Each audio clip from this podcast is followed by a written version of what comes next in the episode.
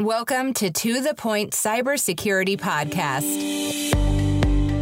Each week, join Eric Trexler and Carolyn Ford to explore the latest in government cybersecurity news and trending topics. Now, let's get to the point.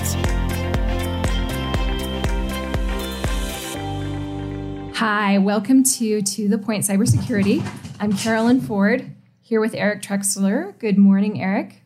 Good afternoon, Carolyn. We're actually doing an afternoon with a Pacific guest this this week. Well, it's still morning for me and Oh, for that's right. It's the afternoon for you, though. So good afternoon. Well, good afternoon to the two of you, and good morning also. Good morning from Pacific time. yes. So today we're here talking about privacy with NBC investigative reporter and author Cyrus Farivar. Good morning, Cyrus. Good morning. How are you guys? I'm great. Great. So, Cyrus, privacy, man, I your book, I'm not gonna lie, it caused some angst for me as I read it. Like I would get angry and then Hold on. Introduce the book for the listeners, Okay, all right, Carolyn. all right. Let I me know introduce you're jazzed. All right, right. Okay, so so privacy has been an uh, an issue really since the founding of our country, and today's tech has made it even more complex. Your book, Habeas Data: Privacy versus the Rise of Surveillance Tech, takes a look at 50 years of American privacy law and how it's become inadequate for today's surveillance technology. So now there we go. There's the book, and I'm telling you, Eric, it was it was a week for me to read this book of there was a lot of angst going on and let me let me just get to why A lot of detail. well there's a lot of detail but also have you ever heard somebody say i have nothing to hide i know my data is being collected i'm okay with that have you ever heard that Yeah, I mean, I'm roughly in that category, except uh, Same. everybody has things to hide. Okay, well, so Cyrus immediately addresses the, this point of view and why maybe we shouldn't be okay with that and what a slippery slope it is. So, Cyrus, I want to talk about you disclose uh, how much data license plate readers collected on you. And it's Yep. it's an impressive amount for a law-abiding citizen. Like it's kind of crazy. So, talk about that for a minute, Cyrus, and why why we should care. Sure. I mean, I think it's just something that we all should bear in mind, whether or not you feel like you have something to hide or not. With regard to license plate readers, uh, specifically, you know, I think this is a type of technology that is commonplace. It exists now uh, in America. Uh, many cities, big and small and in between, uh, have them. Uh, and if you don't know if your county sheriff or your municipality uh, has, or your state law enforcement agency has license plate readers, um, it might be worthwhile to to see to to find out to check with uh, local activist groups or just simply ask your local police department hey do you do you folks have license plate readers and if you do um, you know you might consider asking some questions like how many cars are they mounted on or are they fixed? You know are they mounted in certain points over certain streets in certain areas? Um, how long do you keep that data for? License plate readers are an incredible uh, technology that can capture every single license plate that moves or is not moving right on any given street uh, up to 60 plates per second which is kind of insane.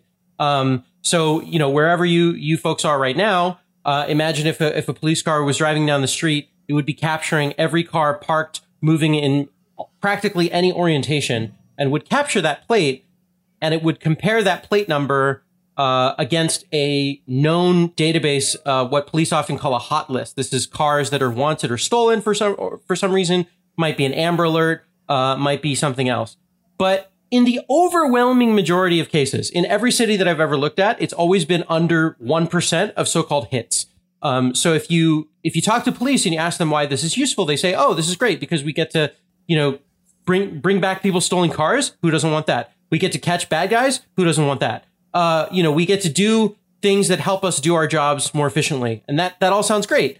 Um, but the problem is, is that typically uh, these license plate readers are capturing the overwhelming majority of people, you and me, and presumably everyone lis- watching or listening to this, uh, who are just regular, boring, tax-paying citizens who are doing nothing. uh, Who are, you know, Right. if you're like me, uh, I'm going to get a beer and I'm going to a baseball game and I'm going to get tacos and, and that's what I do.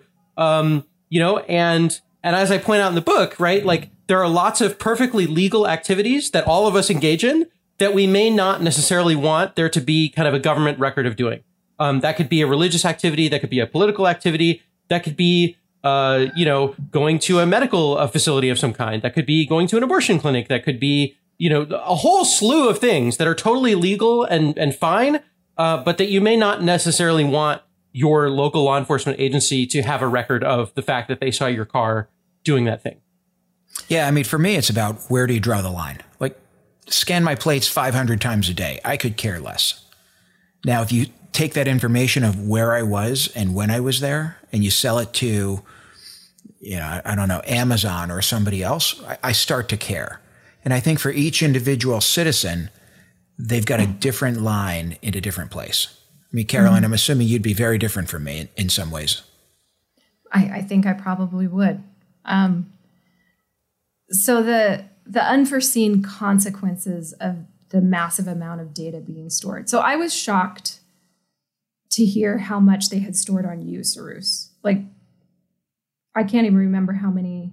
I think in, in, the, in the in the book and in the in the story that you're looking at it, I think it was dozens of times. I think it was fifty times or something like that. Yeah, and, and, then it's stored over. You know, at that time, Oakland, the Oakland Police Department, which is what I think you're referring to, at that time, the Oakland Police Department had no formal retention policy, which effectively meant that they were keeping this data indefinitely. Uh, right. And they captured my car, you know, in front of my house. They captured it in front of a sushi place. They captured it in, you know, in various places. And again, by itself, that sounds relatively innocuous, but taken as a whole, uh, absent any kind of watchdog uh, from either the city agency itself or another, you know, people being mindful of what it means when you collect that volume of data and that type of granular data. Um, you know, many of us, a lot of us pre-pandemic, uh, you know, we we park our cars maybe in front of our homes and we drive to our workplaces, or maybe we we commute to to visit relatives, or we have kind of a regular pattern of behavior. And given enough data points, you can very clearly establish uh, where somebody lives, or where somebody works, or where somebody uh, you know uh, attends religious services, or engages in other kinds of regular activity uh, that would illuminate uh, a you know a pattern of behavior in somebody.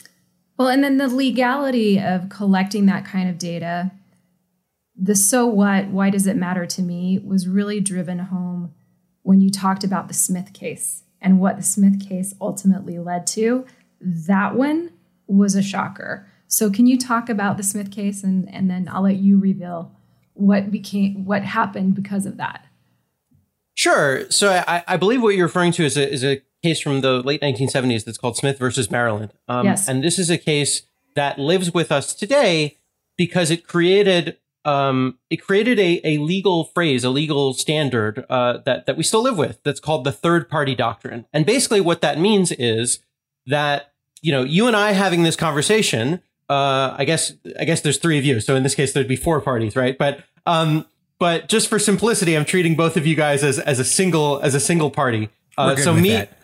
so so so I'll be the first party. You folks collectively are the second party. The third party in this conversation is whatever platform. What is this? Remotely.fm uh, is you know the platform that we're using to mediate this conversation. Uh, you know, pre video conferencing that would have been whatever you know phone service that you use, AT and T, Verizon, wh- whatever. Um, right, but the there's the the entity that is mediating that conversation is is the third party, right? So while we are having this conversation, we are disclosing to, in this case, remotely.fm, uh, the fact that we are having this conversation, right? Um, we are allowing this company, this entity, this third party to absorb uh, you know, I don't know what remotely.fm's privacy policies are. So maybe they're recording this entire thing. I have no idea. But we're at bare minimum, right? They know that, you know, one entity and another entity had a conversation on a particular day at a particular time, right? At minimum, they know that. And so when in Smith versus Maryland, this is obviously long before video conferencing. Uh, this involves a guy um, who is uh, basically ends up mugging a woman on her doorstep at midnight in Baltimore in the 1970s. And um, he decides that that is not enough creepy behavior. Uh, he decides also to make harassing phone calls to this lady uh, at this time and does so from payphones relatively nearby. And eventually, uh, you know, the the police are able to find him, and eventually they're able to determine that yes, he made the the phone calls to this woman to to harass her, and they were able to get the records of the calls, three days of calls that he made uh, to this woman to show that in fact he had done this. And ultimately, when it was challenged up to the Supreme Court, the Supreme Court ultimately found that there was no, and this is, we can get into this also, there was no reasonable expectation of privacy in the fact that he had dialed these numbers because of this thing that the Supreme Court decided is called the third party doctrine. He had already disclosed, in effect, that he had made the calls to the phone company. So the phone company could share that information. Exactly. Uh, and the practical effects of that decision from decades ago means that, according to uh, according to you know government lawyers, uh, uh, I mean we're we're getting a little bit a little bit dated now, but but this is what enabled the what was called the Section 215 metadata program that was revealed by Edward Snowden uh, from seven years ago.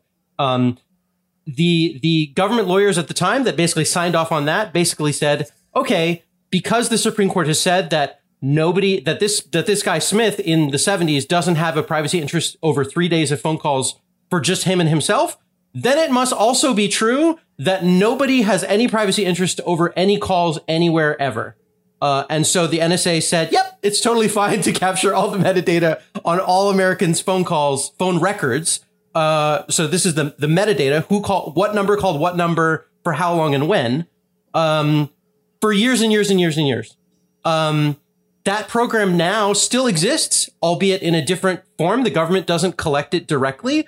It resides with the, the telcos, the, the, the, the phone companies, and the government is able to obtain it with a court order, um, which is a little bit different than how it used to be, uh, you know, before Snowden. But, um, but yeah, so that, that is the, that is the, the, the standard. That's the, the legal test, if you will, uh, that we still live with today. But, but what you're saying is if I if I put medical records in Dropbox, mm-hmm. Dropbox being the third party, probably yep. Comcast, my cable modem, I'm, I'm, sharing it over that, and I could probably think of a few other things. Yep. Third party rule says, eh, they can share it out, even though their privacy policies say they would not. Technically, they could. Right. I mean, they could, and, and it's right, and it's important to bear in mind that, uh, right. So companies can say um, you know, we are like what what I think most mainstream companies do, big companies that you've heard of, Google, Dropbox, etc. Right? They will say, "We will keep your data private. We will do X, Y, and Z for you, absent a court order." Right? Unless a court right. compels us to do a thing. This is uh, what our policy this is. is what we we're doing. Adhere to our policy. Right. Right. And there are companies that that take it right there's a i'm sure there's this phrase that you've heard of before which is called privacy by design right where there are yeah. products and services that exist in the world um, uh, I'm thinking in, in particular of the um, the encrypted messaging app Signal, right? So Signal uh, is a is an encrypted messaging app that is free to use. It's open source. Anybody can download it. It's very easy to use. Um, the company that makes Signal uh, is a company called Open Whisper Systems, and Open Whisper Systems has designed Signal in a very particular way. One, they say that they do not keep hardly any information about its their users, right? Um, so when the government has gone to gone to Open Whisper Systems and says, "Hey, we want to know everything that you have on user X." They yeah. say, "Well, we can only tell you whether a given phone number is an actual signal number, one, and two, we can tell you the last time that that number was used on our network. That's it. That's right. all that we can tell you. We Sergeant, have no other information. Yeah, Sergeant Schultz from Hogan's Heroes. I know nothing. And they don't. Right. And it's true. It's true, right? They have made a deliberate choice to to design their product in such a way such that they have no information to give. Um, contrast that, for example, with WhatsApp, right? Another very popular messaging app. Um, WhatsApp, which is owned by Facebook, um, uh, has a feature where, uh, by default, WhatsApp will back up messages to uh, iCloud or another kind of cloud backup service. The idea being that if you are switching phones or you're switching devices, uh, you won't lose your messages, right? If my phone, if I go drop my phone in the ocean right now, I will lose all my signal messages on my phone. Um, if I if I have any that I care about, uh, there's no backup option at all. They have chosen not to have that. Whereas WhatsApp, right, and we learned this If you guys remember the case of Paul Manafort, right? Paul Manafort was sending messages all over the place on WhatsApp thinking that he was encrypted. But guess what? His phone was backing up to iCloud and the government got his messages. Um, he was so- encrypted though. Sure, but encrypted only means didn't like matter. it didn't matter. That's what I'm saying. Yeah. And and I think you know, being a cybersecurity podcast, the, the other challenge you have is even if these companies don't disclose the information, if they get hacked, your information could be taken. Yeah, that's certainly true. I mean, right? There's there's obviously a trade off uh, between convenience and security and privacy, as, Yeah. as you well know, right? I, I often say it's super easy to live a very private life. Uh, the way you do that is you throw all your digital devices into the nearest body of water. You move to the remote, most remote mountain cabin you can find, and you never talk to anybody ever again. Um, And obviously, you're safe. uh, right. Obviously, that's very hard, I think, for most of us because, you know, we like cute cat videos on the internet and we like, uh, you know, uh, using our phones for various things. And we like living a normal modern life. Uh, and so, so that's really difficult to, to, um, uh, you know, to give up convenience, uh, for privacy for a lot of people. So what do you think, Carolyn? What do you think about the privacy versus access issue? Well, you'll like this, Eric. So, in the book, Saru says security versus privacy, security always wins. Well, in government, we say security versus mission, mission always wins. Yeah, I would even say in just just in business many times. Yeah, mission always wins, right? They'll find a way around the Yeah. security. And Or they'll they'll The- skip it because they have to get something done. Right. And I and I realized that the reason security is going to win over privacy is because security is the mission, right? It's the cops needing to catch the bad guy. So they're going to do whatever they need to and if they're violating some privacy laws, well, so what? But also where the conflict came for me with the book was like this the Smith case. Mm-hmm. He was a creeper. He needed to go to jail. But the precedence of his case is what made it possible for the NSA to collect data on all of us. So the question is um, well, you already said it, Eric. Where do we draw the line? Exactly. I mean, if they're want the scanning your bad guys to license plates, do you care? You're clean. Exactly. And if they're taking my temperature, do I care? Maybe. Now, what if they get your know. medical records and find something out that you don't want to share? That's the line for so- you. But how, how, as a society, do we draw the line? I, I go back to, Cyrus, you talk about, you know, until the 21st century, most of our activities were relatively private. Let's go back to like the 17th, 18th century. You lived in a small village or town. Everybody mm-hmm. knew your business. I mean, Yeah. it was just mm-hmm. I mean, I remember growing up, my grandmother would talk about, you know, so and so's doing this, so and so's doing that. You go back a couple hundred more years and you're just in that small village or town. Everybody knows your your business. Are we not going back to that where we've already been? Or now you know my now you know my blood type. You know I think have that it's a a. I think that it's a different I think that it's a it's a it's a difference of scale, right? Like if you live in a small town in the 16th century, sure. Yeah. Uh, you live in a small town and maybe maybe 50 people know what Everything you've been doing. you. But that's very different than than that information being accessible to hundreds or thousands or or potentially millions of people uh, you know at at incredibly fast speeds, right? Um, and that information is, you know, in the world that we live in now, that information is indelible. As anybody who has ever tried to get rid of something from the internet about them, be it an embarrassing photo or uh, whatever, it's almost impossible to do that. Right. And and whereas in the 16th century, people's memories uh, fade, right? And people die, right? Like the the the dumb thing that you did uh, when you were were 15 in 1683 is long forgotten, right? But hundreds of years in the future, probably a lot of the dumb things that I've said on Twitter will still exist. Right, So- and so that's pro- the point, Eric. Just wait. We when we talked about the right to be forgotten, is those things die, even if it's printed in a newspaper. I mean, finding that newspaper is is really hard. But now you get big data and you start painting this massive oh, picture. It's simple now. Yeah. So, Cyrus, what's what do we do? I mean, privacy law hasn't kept up. How do we figure out when everybody has a different line, a location, starting point for that line? And it could even change, right? My line for this could change today to I, I don't want you scanning my license plate. Sure. I don't want you looking at my internet search. Yeah, and I get that. I get that. It's a hard, it's a really hard and thorny problem. Uh, is the is the very short version of that. Um, I would say the you know the thing to remember uh, um, this phrase that I'm sure you both are familiar with, which is um, the the phrase threat modeling. Right? What are you afraid of? What is it that you're that is the worst case scenario? You know, if if it is known by the your local police department that you you know drive to church every Sunday, does that bother you? If it doesn't, then you're probably not going to do anything. But it might. Well, bo- maybe, maybe, maybe it, it does. bothers you maybe after 9/11, right? Maybe it if you're- does.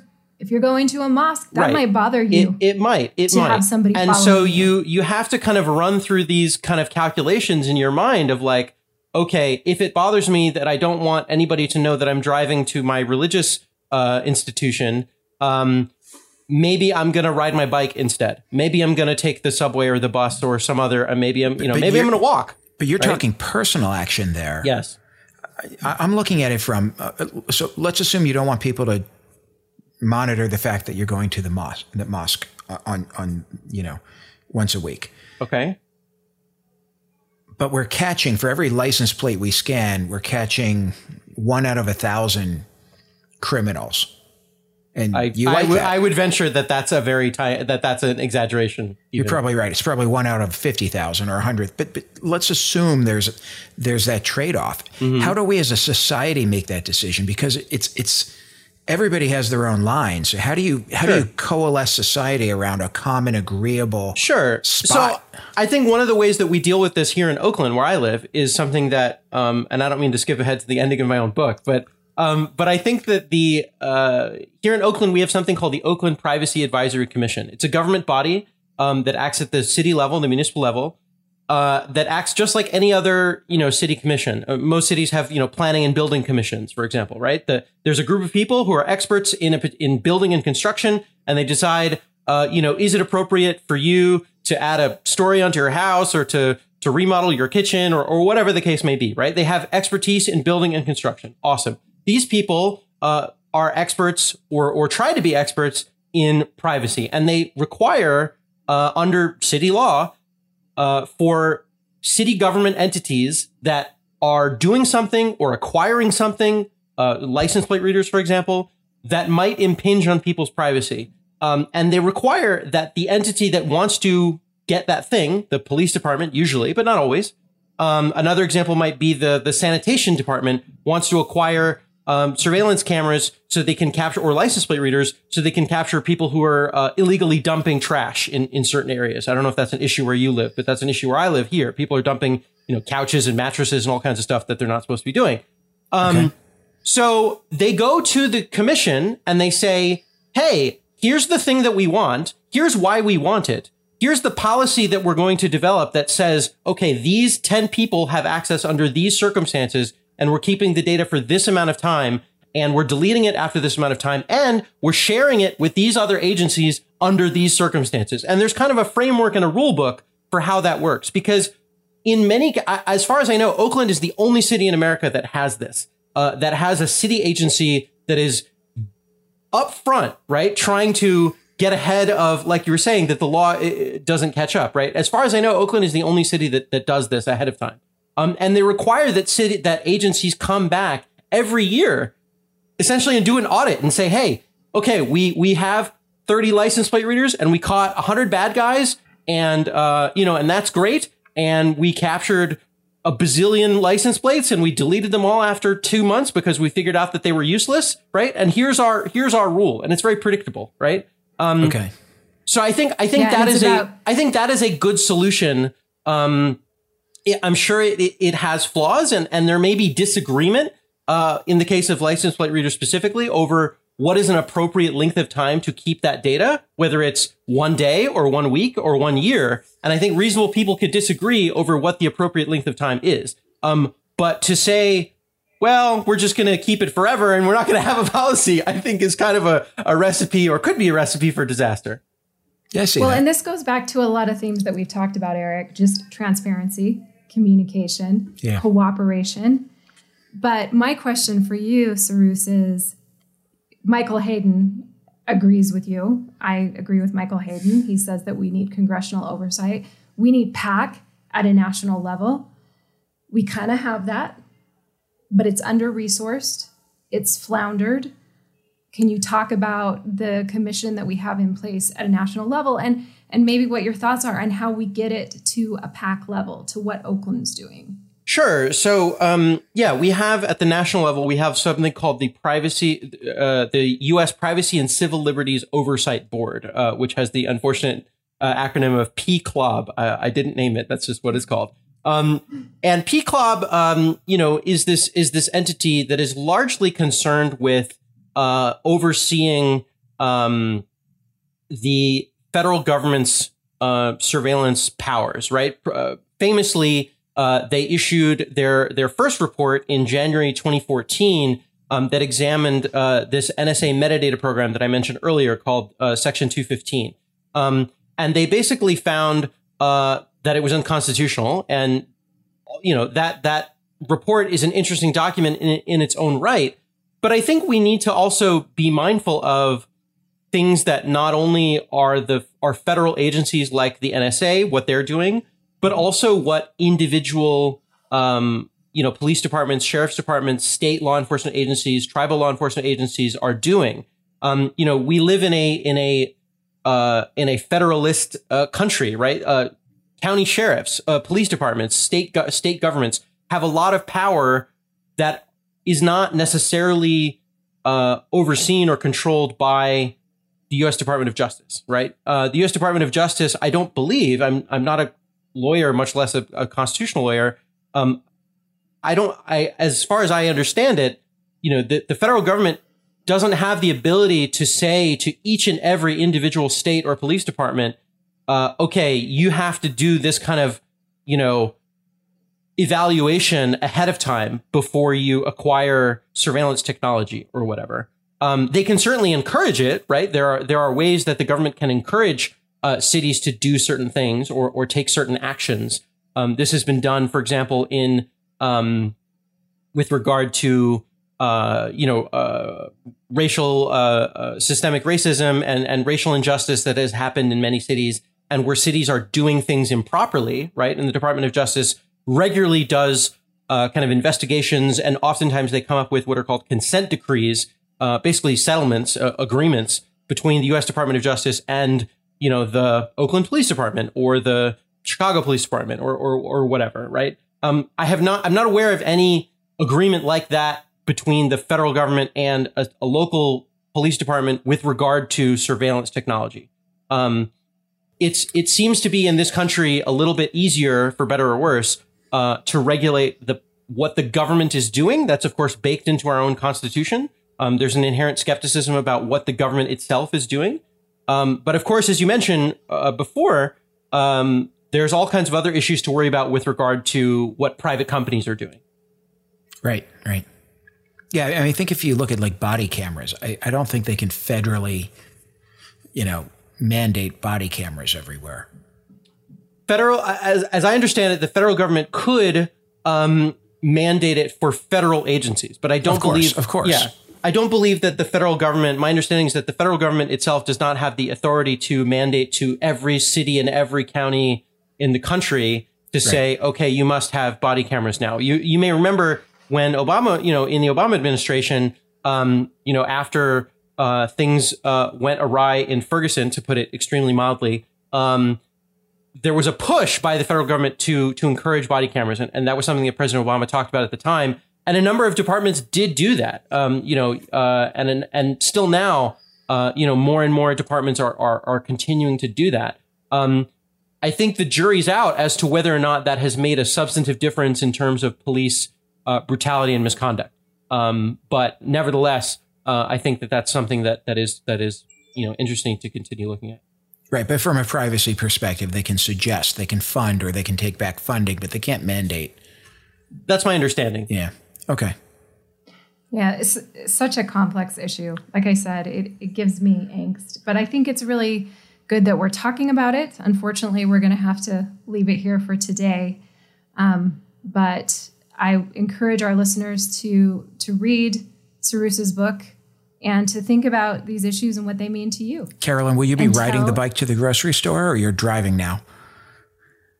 Yeah, I walk with a hoodie and Well, it's funny you say that because one of the things facial recognition. Well, there, right. There's Right. that too. Uh, one of the things that um, I there was a line in so Ed, Edward Snowden, who is still in Russia after however many years it's been now, uh, seven years, said in an interview recently that it turns out that in Russia, given that it's cold and that he's constantly wearing hats and scarves and stuff around him, that um, he that it's easier just given the clothes that you need to wear to be outside in the wintertime uh, it's a little bit easier to, and also he's a celebrity, to, you know, try to stay more anonymous, just given the kind of coverings that you need to wear, which I thought was sort of funny.